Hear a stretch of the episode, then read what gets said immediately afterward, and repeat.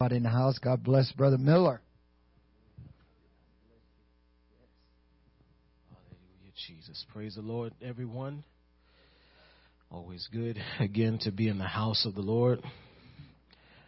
Always excited about what God is doing and what He is going to do. We do serve an awesome God. Amen.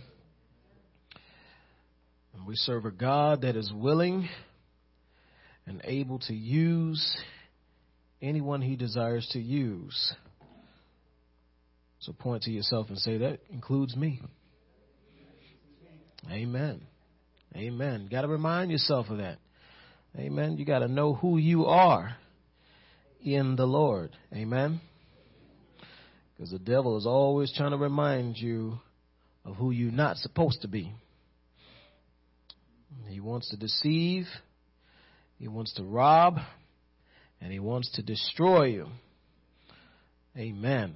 But thanks be to God that gives us the victory. Amen.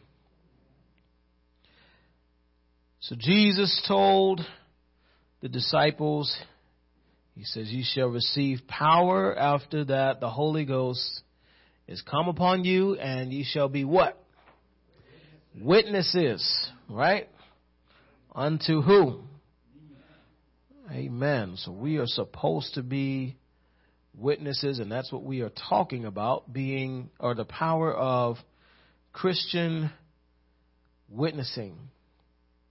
Amen. The power of Christian witnessing. Can anybody tell me what we have discussed so far on the subject of the power of Christian witnessing?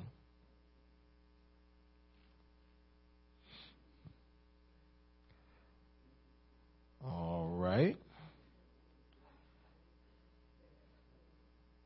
Ah.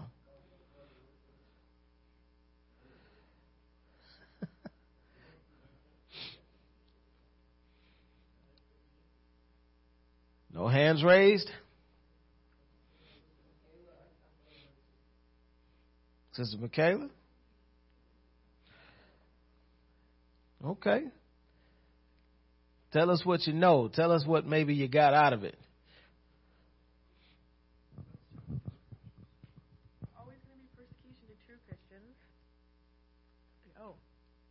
True Christians will always be persecuted, and you are either on the right side or the wrong side of God's word. All right. All right. Amen. Brother Richard. I got a few things. Uh, can you read that? can you read it? well, we can follow after Christ. Um, um, I got uh, Acts 1 8. You shall receive power. After that, the Holy Ghost will come upon you. All right. Amen. Anyone else? And we hate sin as much as God does, and it's an attitude change. And it's not about uh, emotions, it's about to be godly. It has to be with godly sorrow. Uh, and there is a difference how God feels about me loves me, and about sin. He hates sin. And the whole and the whole law hangs on love. Amen. Praise God. That's awesome. Amen. That's what it's about. Right? You know what David said? He said a lot of things. But one of the things he says he says, Thy word have I hid in mine heart. Why? It's going to help me keep from sinning against you. In fact, he says in Psalm 1, In his law doth he meditate day and night. And because he stays in the word day and night, thinking on his word day and night, the Bible says he shall be like a tree I want someone to go out there with your bare hands and try to push one of those trees down. I can guarantee you that if the wind hasn't pushed those trees or blown those trees down with all the winds that we've had come through here, you're certainly not going to be able to push it down with your own strength and ability. And the Bible likens us to a tree, saying we shall be solidified, we'll be planted. Our roots are strong. A tree that has weak roots, it's going to come up a whole lot easier. Amen. But he says we shall be like a tree planted by the rivers of water. And oh, by the way, we're going to be so strong that our leaf will not even wither. That's strength. You see all that wind blow through here. You see some leaves on the ground, right? But he says your leaf will not wither. But we got to stay in the word. In order to hide the word in your heart, you got to learn it. You got to study it. Study to show thyself approved. The workman that needeth not be ashamed, rightly dividing the word of truth. But we're to get into all that in the upcoming weeks. So we've been talking about what it means to be a Christian as it pertains to the power of Christian witnessing, what it means to be a Christian. And so we will continue that. We've talked up to this point about uh, repentance specifically. We talked about what it means to be a Christian or the definition of the word Christian and how it pertains to Christ. And we talked about repentance. And repentance is that turning away, having godly sorrow, right? We talked about all of that. Now, before you can experience that transformation, it begins with repentance. You cannot get anywhere in Christ without first repenting, which again is that turning away. So we must understand that. Gotta repent.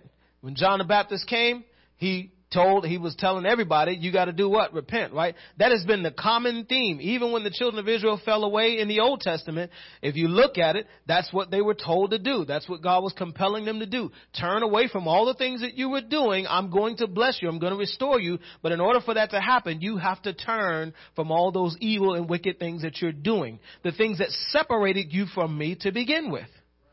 Amen?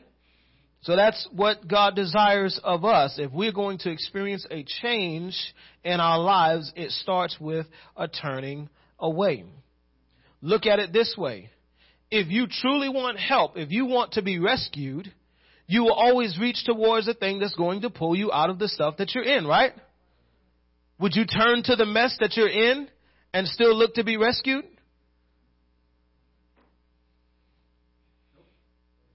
Right? If I'm trying to pull you out of the flood, would you go further down into the water and still expect me to save you? I can't save you because you still trying to, right? You still going under. So if you want me to save you, you gotta reach. That's what God is compelling us to do. Turn away from the mess that you're in. You want me to pull you out? Well, you, you gotta let me pull you out. Turn towards me so I can help you. And that's what God desires to do for us. Amen. So, we talked about baptism in Jesus' name, right? Talked about the significance of that and how it's likened to the death and the burial of Jesus Christ. And if any man be in Christ, he's a new creature, right? When you're baptized, Bible talks about as Jesus rose walking in power, right? You rise walking in the newness of life. That was in Romans chapter 6 that we read about that and talked a little bit about that, okay? And so it likens it to his death, burial, and then of course the resurrection, alright? Which is why we use the name of Jesus because it was by Jesus that we have salvation afforded to us. So let's talk about this, the new birth experience. Nicodemus goes to Jesus in John chapter 3. They have a dialogue. He's inquiring as to what he can do. He says, listen, we're really just trying to understand what's going on here. I'm a ruler of the Jews, but you know, this is something different for us. What's really going on? Jesus goes on to tell him, he says, hey, except a man be born again, he shall not see the kingdom of God. Nicodemus, as intelligent as he was, he goes on to ask, well, how can a man be, how is this possible? How can a man be born again? Can he enter into his mother's womb and then come out again? How does that work? Because I'm pretty sure it was painful enough when I was a little child. So you saying I gotta, how do, how do you do this? Jesus tells him, he says, you must be born again of water and of the Spirit. Please understand this. Jesus is putting this here. He did not distinguish and say, well, you can do either or. You must be born again of the water and of the Spirit. What does that denote? It is a combination. You're not good having one and not the other. The new birth experience includes both being baptized in water and of the Spirit. And to be baptized, we know means to be submerged or immersed in, right? So you gotta be immersed in water and in the, okay? Joel 2 and 28. The new birth experience culminates with the infilling of the Holy Spirit or the Holy Ghost. Notice I said the new birth experience. Not the plan of salvation. The plan of salvation includes the new birth experience, but the plan of salvation does not stop with the infilling of the Holy Ghost. It is all meant to save us from this world until He returns. Amen? That's the plan of salvation. So we have to break the concept uh, that, you know, plan of salvation is just a one-time experience. It is a lifetime experience. It includes the new birth experience, but it continues on until we reunited with Christ. Amen? So the new birth experience culminates with the infilling of the Holy Spirit or the Holy Ghost. Joel 2.28, he says, And it shall come to pass afterward that I will pour out my spirit upon all flesh. All flesh, right? And your sons and your daughters shall prophesy. Your old men shall dream dreams, your young men shall see visions. Who's talking here?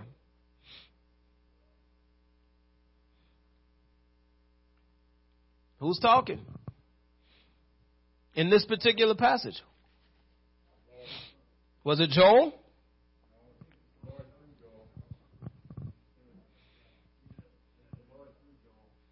Is Joel talking about pouring out his spirit? So who's talking? Oh, y'all gonna help me teach now. It's God that's speaking, right? I will pour out. Here's a promise in the book of Joel. This is in the Old Testament, right? He's making a promise. I'm going to pour out my spirit upon some people if you're white, if you're black, you got to be of a certain race, ethnicity, got to speak a certain language for me to pour out my spirit. All flesh, right? The Bible lets us know that God is no respecter of persons. Even in the Old Testament, you find folks that were not a part of the, the, the pure lineage of Abraham. They were grafted into the family of Israel, the children of God, right? So much so that you find them included in the lineage of Jesus Christ. That's awesome. Wow. Not only were you made a part of the family, but you're included in history as being a part of the lineage of Jesus Christ. Wow. That's pretty awesome. So God is no respecter of persons. He always had the same requirement that he had in the Old Testament. He just made a different way for us. So, God promises to pour out his spirit upon all flesh. Right? Notice God did not tell us that he would pour out a spirit. He said, I will pour out my spirit. John 4:24 Jesus informs us that God is a spirit, right? Therefore when God pours out his spirit, he is pouring out himself. How could God say, I will pour out my spirit if the spirit existed as a separate person or personality within a Trinitarian or a polytheistic relationship?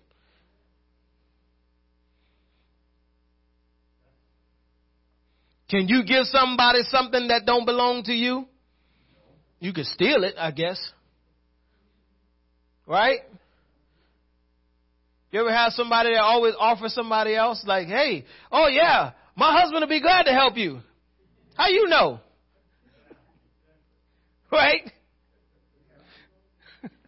That's not the same as me saying, oh, I'll be happy to help you. If I say that, then, you know, it's coming from me, right? I'm offering from me. Right? So God is not talking about offering something else that's tied or connected to him in some kind of heavenly trinitarian or polytheistic relationship or order that they have. We all sit down at the fellow, uh, table of fellowship and we decide who's going to go. I'm going to pour you out. Hey, I'm going to pour out of my. No, hold on. I'm going to pour out my spirit. God is a spirit. So he's pouring out of himself. Everybody with me, right? The scriptures clearly reveal that the Holy Spirit or the Holy Ghost represents the nature, character, personality, and essence of God Himself. So the connection between the promise and the fulfillment is only made possible through Jesus Christ. If you ever heard about that book, David Bernard, David Bernard has a couple of books out there, and a lot of those books he references the oneness of God. Uh, he talks about it. He articulates it pretty good. In fact, if you really don't follow the lingo, you might have to get a dictionary, encyclopedia, and all kinds of other references to really depict what he's painting to you. A lot of verbiage in there. All right, but he, he does a real good job trying to distinguish and then bring it back together so that you see the whole picture. All right. Uh, but in that book, he talks about the name of Jesus, and the name of Jesus means Jehovah Savior, Jehovah our salvation, or Jehovah is salvation. Okay? So obviously in the Old Testament, and we find if you talk to the Jews, they know God as Yahweh or Jehovah, right? Okay, so that's what the name Jesus meant. And of course, yes, you can tie it back to the Hebrew, Yeshua, Joshua, all those other things that you can find out about the history of the name of Jesus. Isaiah 96 declares that the name of the begotten Son would be called Wonderful, Counselor. What's that next part? Mighty God. What? The name shall be called what? His name shall be called what? Uh huh. The mighty God. Y'all see that? The everlasting. Oh. Look how this already ties it in for you.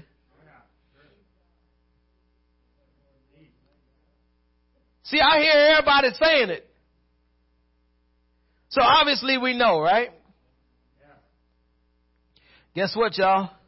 There's a whole lot of folks that still don't know. But guess what? We're not making it up. We going based upon what the word says, right? So his name covers it all. Jesus told us to baptize in Matthew 28, 19 in the name of the Father and of the Son and of the Holy Ghost, which we talked about last week, right? There's only, how many names? One name, right? All right. If we believe in Jesus Christ, we shall have eternal life. John 3:16 for God so loved the world that he gave his only begotten son that whosoever believeth All right? Y'all see that verbiage, right? It doesn't say believes on him. In him, right? Should not perish but have. So that means that if I want everlasting life, I've got to do what? Believe in? And who's him? What's his name? Because that name covers it all. That's who Jesus represented. God himself. All God did was manifest himself through Jesus Christ. In him dwelleth all the fullness of the Godhead bodily, just in case you didn't understand what we was talking about. That's the scripture, right? Bring that scripture up for me, please. Colossians 2 and 9. Because again, we're not making this stuff up. In him dwelleth all the fullness of the Godhead bodily. And I believe the other scripture in Timothy. Great is the mystery of godliness. Right? First Timothy 3.16. We hear this scripture so, I told y'all, Pastor, I guarantee you, most of his messages, you listen back to him, and he'll have this and he'll recite this over and over and over again. But guess what? This is the gospel. This is part of the gospel. Without controversy, great is the mystery of godliness. Guess who it says was revealed in the flesh? God was manifest, revealed. So you want to see him? Here I am. That's what Jesus was saying. Right? He that hath seen me, ladies and gentlemen, it's in the scriptures. That's why I say I don't have to debate and defend the word of God. The word of God stands for itself. You either believe it or don't. That's your choice. But since I've been to school, grades one or kindergarten through 12th grade and beyond, I have a good understanding of the English language. Mm. So when I read this, it's not hard for me to comprehend when I put all this together. That's why you got to study to show yourself approved, a workman that needeth not be ashamed, rightly dividing the word of truth. Because if you use the word properly, it's going to tell you everything that's there. So don't be confused by the terminology that the scripture uses. Because it's pointing out the different relationship that God had with man. All of it points to God. Amen? Search the scriptures for enemy think you have eternal life. They are they which testify of me. Y'all see this?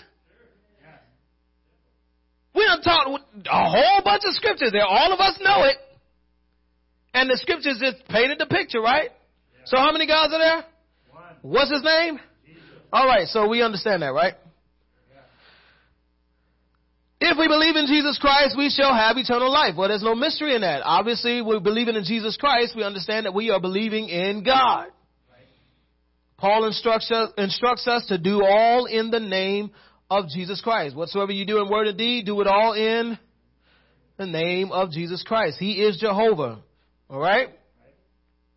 So, he says, I'm going to pour out my spirit the Spirit in the name of Jesus. That's why Jesus was able to say what he said in Acts chapter 1. You shall receive power after the Holy Ghost has come upon you, and you shall be witnesses unto me. Because everything I'm doing, I'm doing in the name of my Father. Everything you see me do, greater things shall you do. Why? Because I'm going to give you my Spirit, and the Spirit that I'm operating in, you're going to operate in. You're going to be witnesses unto me. Christian. Because you're following after Christ. Right? All right. If any man be in Christ is a new creature, all things have passed away, all things become new. John chapter 7, verse 37 through 39.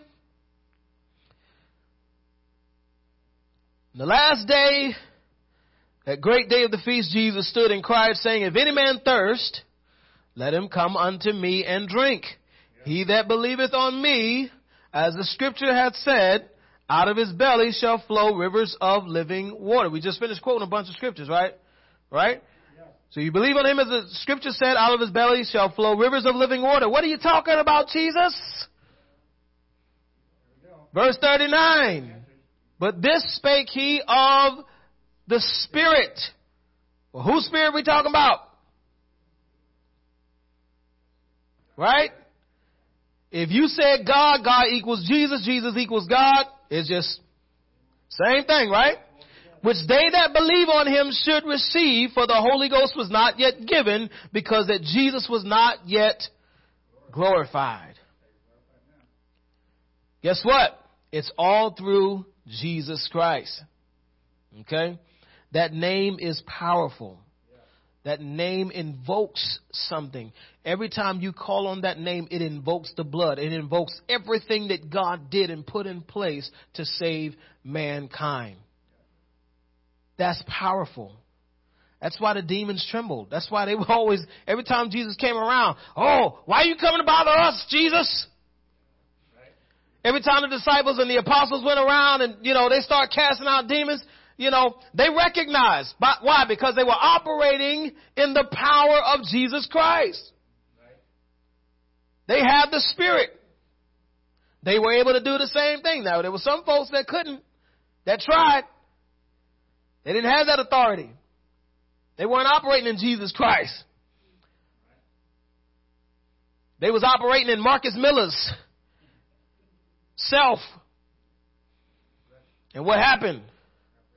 The demons understood and said, Hey, Paul, we know. We even know Jesus, but we, we don't know who you are.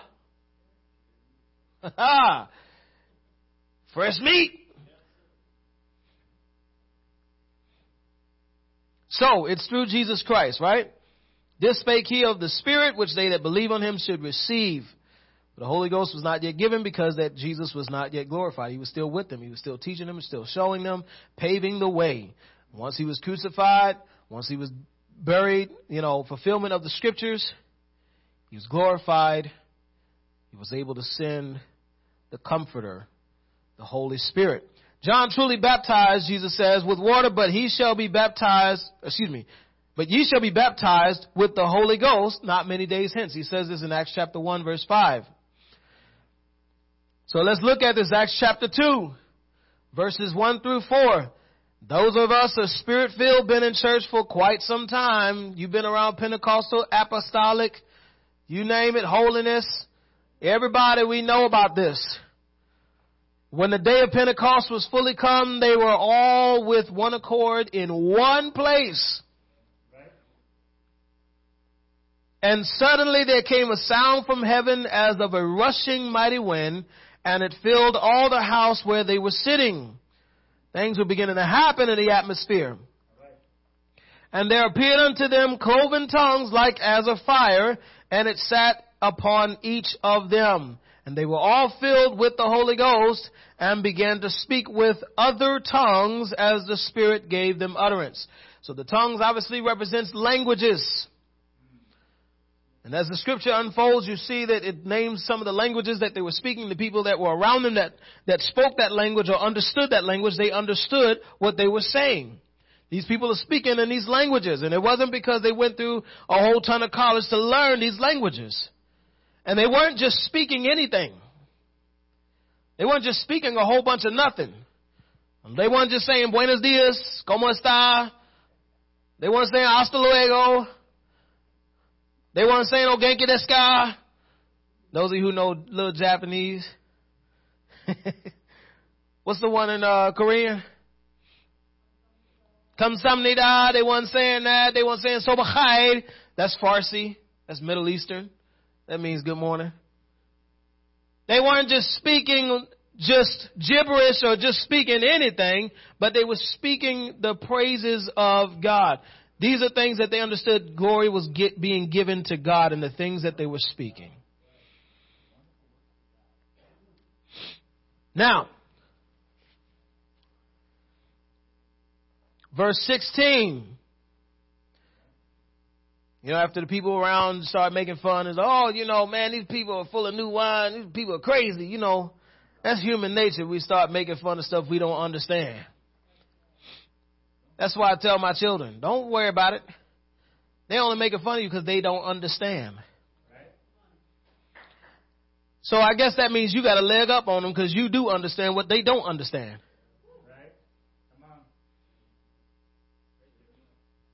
That's just how I look at it. All right. But this is that which was spoken by the prophet Joel as Peter go ahead and he clarifies what's going on. He says, this is that which was spoken by the prophet Joel. Remember what we just read, right?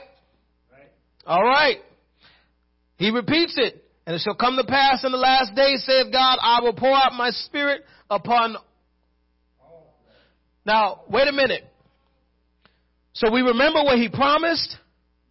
What we see here happening is the fulfillment of that promise. Let me clarify. This was never meant to be a one-time event. He was just clarifying so they understood that this is now coming to pass what was already predestinated before. Not this is it and it ends here. But he says, in the last days, I'm going to pour out my spirit upon some people, whoever was there, the 120 that was there in that upper room on this particular day. So when this day passes, nobody else gets it. that can't be all flesh. There was a whole lot more than 120 people in the, uh, uh, in the, on the earth during that day. Right? So if we were to use that and say that was valid, a valid argument, then that would mean that everybody that was on earth would have received the promise and then that would have been it. If we were to use that argument. But we see that didn't happen. 120 that we know of in the upper room received the promise. And then Peter goes on to say, just so you understand, this is that which was spoken by the prophet Joel in the last days. I'm going to pour out my spirit upon all flesh. Right? And your sons and your daughters shall prophesy. Your young men shall see visions and your old men shall dream dreams. Now, he wasn't also saying that, you know, you can just live the life that you want to live and he's just going to out his spirit and, you know, you saved. Right. Notice what happened. Notice the example. They were in one place in one accord. And why were they in one place in one accord? Because they knew what Jesus said. He told them to wait for the promise. Right? right? So they weren't out there just doing what they wanted to do. And then the Spirit just came out and said, oh, you know. No, that's not how it happened. They obeyed Jesus. That's why they were able to be the recipients of the promise, because they were waiting for the fulfillment, doing what they were supposed to do. You read through the book of Acts, you know, the first chapter of Acts, and you see they were praying, they were doing the things that they were supposed to do. They weren't just sitting there like twiddling their thumbs, like, okay, any day now. Like some folks do in church. We waiting for God to move, but we ain't gonna do nothing for him. We ain't gonna give him no praise. We ain't gonna open our mouth and clap our hands. All right. Well, thank God we not that kind of church. Pour out my spirit upon all flesh. Your sons and your daughters shall prophesy. Your old men shall dream dreams. It didn't mean the old man just sleep all the time.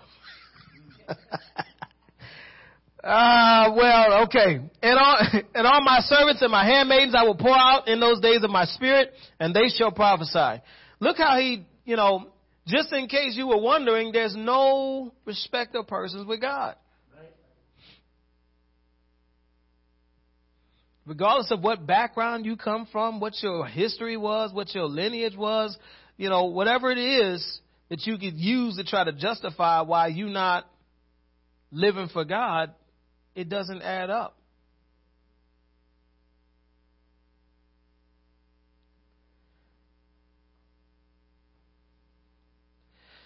I will show wonders in heaven above and signs in the earth beneath, blood and fire and vapor of smoke. The sun shall be turned into darkness and the moon into blood before that great and notable day of the Lord come.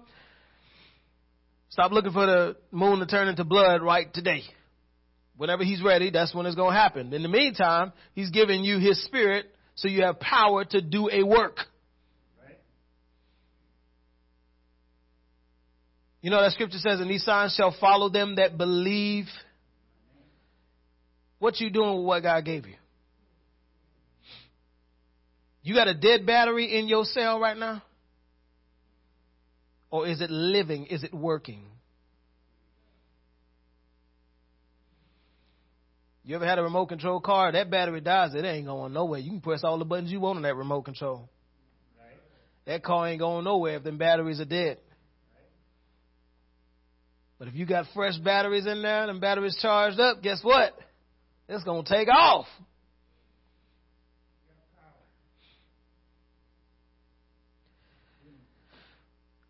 And it shall come to pass that whosoever shall call on the name of the Lord shall be saved. It's not just talking about a verbal confession.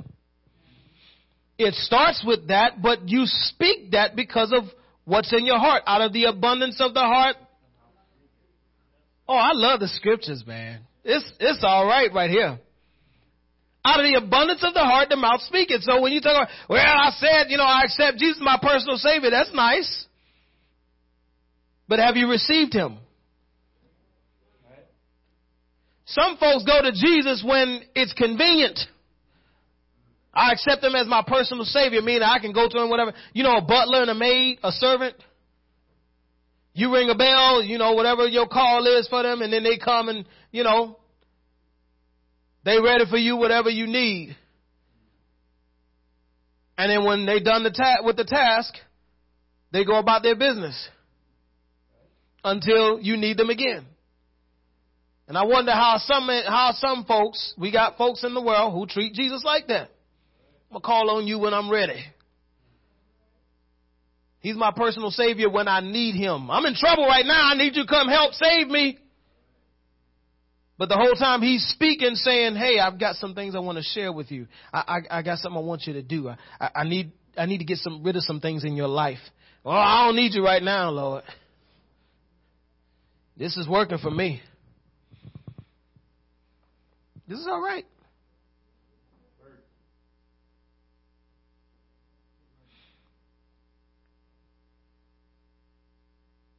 When they asked him in verse 37, men and brethren, what shall we do after they were pricked in their heart? The Bible says they were convicted about what Peter told them. He says, man, you, y'all realize what y'all did? Y'all realize who, who died?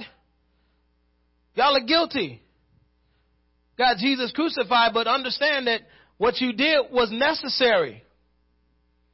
Now that Jesus has died, now that he's given his life, now that he's risen from the dead, we can benefit from this right here, what you see happening. We are beneficiaries of the promise that's been given. And because of Jesus Christ, we now have this opportunity. Okay, men and brethren, what shall we do to be saved? Then he says in verse 38, hold on, we're going to come in together. Ready? One, two, three. You're supposed to sing the rest of the song. Repent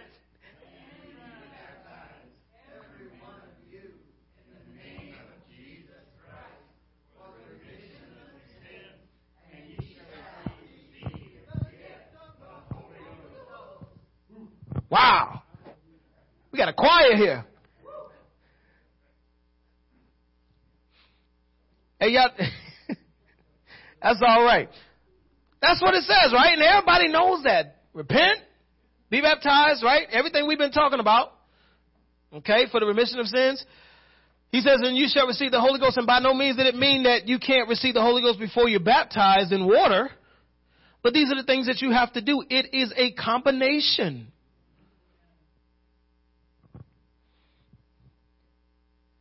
For the promise, here it is, is unto you. Who else? You mean little kids can get the Holy Ghost too? Little kids can get baptized too? Thank you, Lord. Right? And to all that are, uh, even as many as the Lord our God shall call.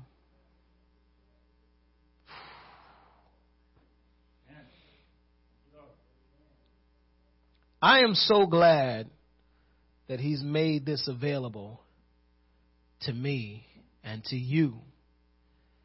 The fact that we have, you know, salvation, we unfortunately, I, I really, I, I feel like we have we have veered somewhat away from the way it was supposed to be. You know, church, religion, doctrine, all these things have become like a, a boxing session, if you will, in our world today it's sad that it's come to that point when you had folks that were willing when they saw the power of God moving. It was like, hey, they asking you, what do I need to do to be saved? Right.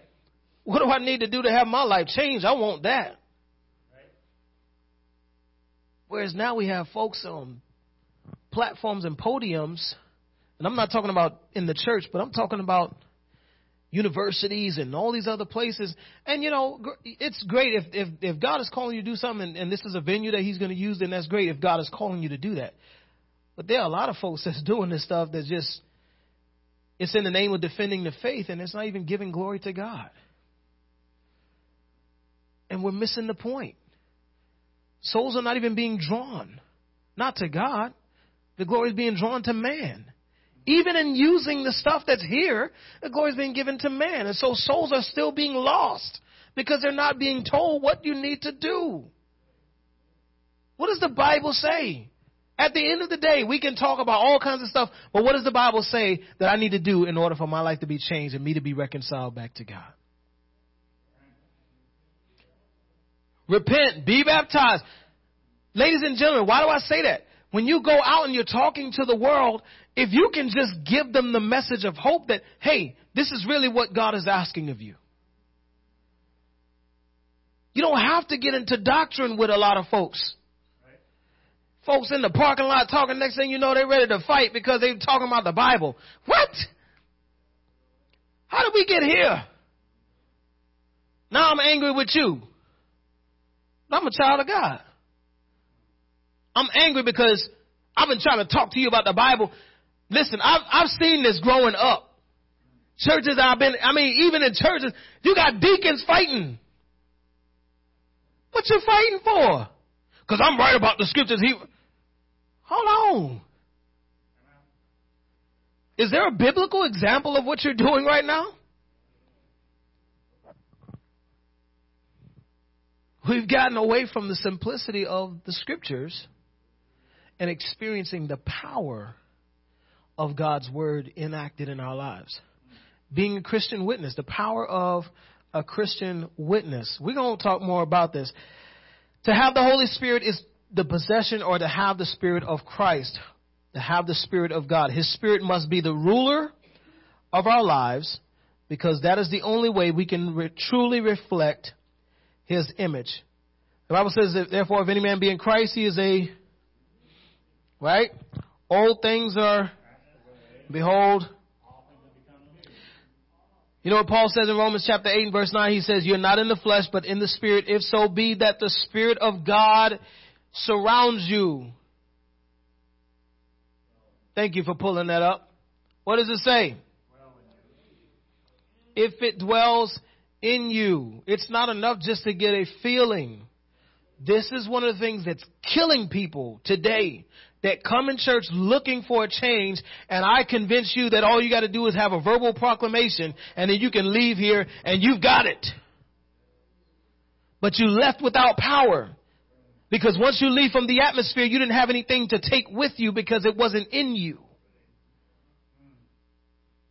Right? So you go back to the atmospheres and the environments that you're used to, and now you have no means of defense other than a good attitude and a desire to be different. But your desire alone is not enough.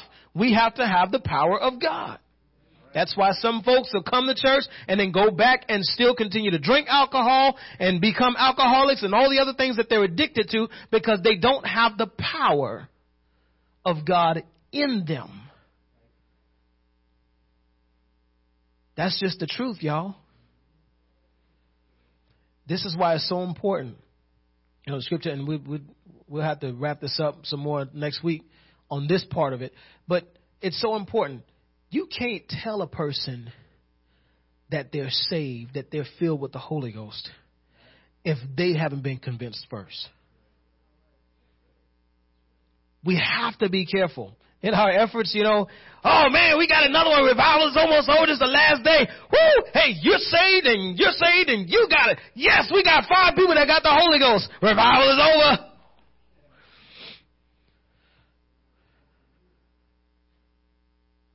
But then in all actuality, do they know that they have it? Maybe they did get it. Maybe we see it all over them. But if they don't know They'll leave here, and the only thing that they have is what you said. But they never come to, they never came to a point where they realized for themselves what they have, and the enemy can rob them of what God has given them. We got to be careful. When you fill with the Holy Ghost, you'll know. Nobody has to tell you. I've been reading that book on Azusa Street, you know, and, and the experience that they had, the experiences throughout that time. And I tell you what, there's some awesome things that took place during that time frame. As we call it, the birth of Pentecostalism, the holiness, and all the other things that have been birthed out of that. Some awesome things that transpired during that time frame. And nobody had to tell the next person that you got it.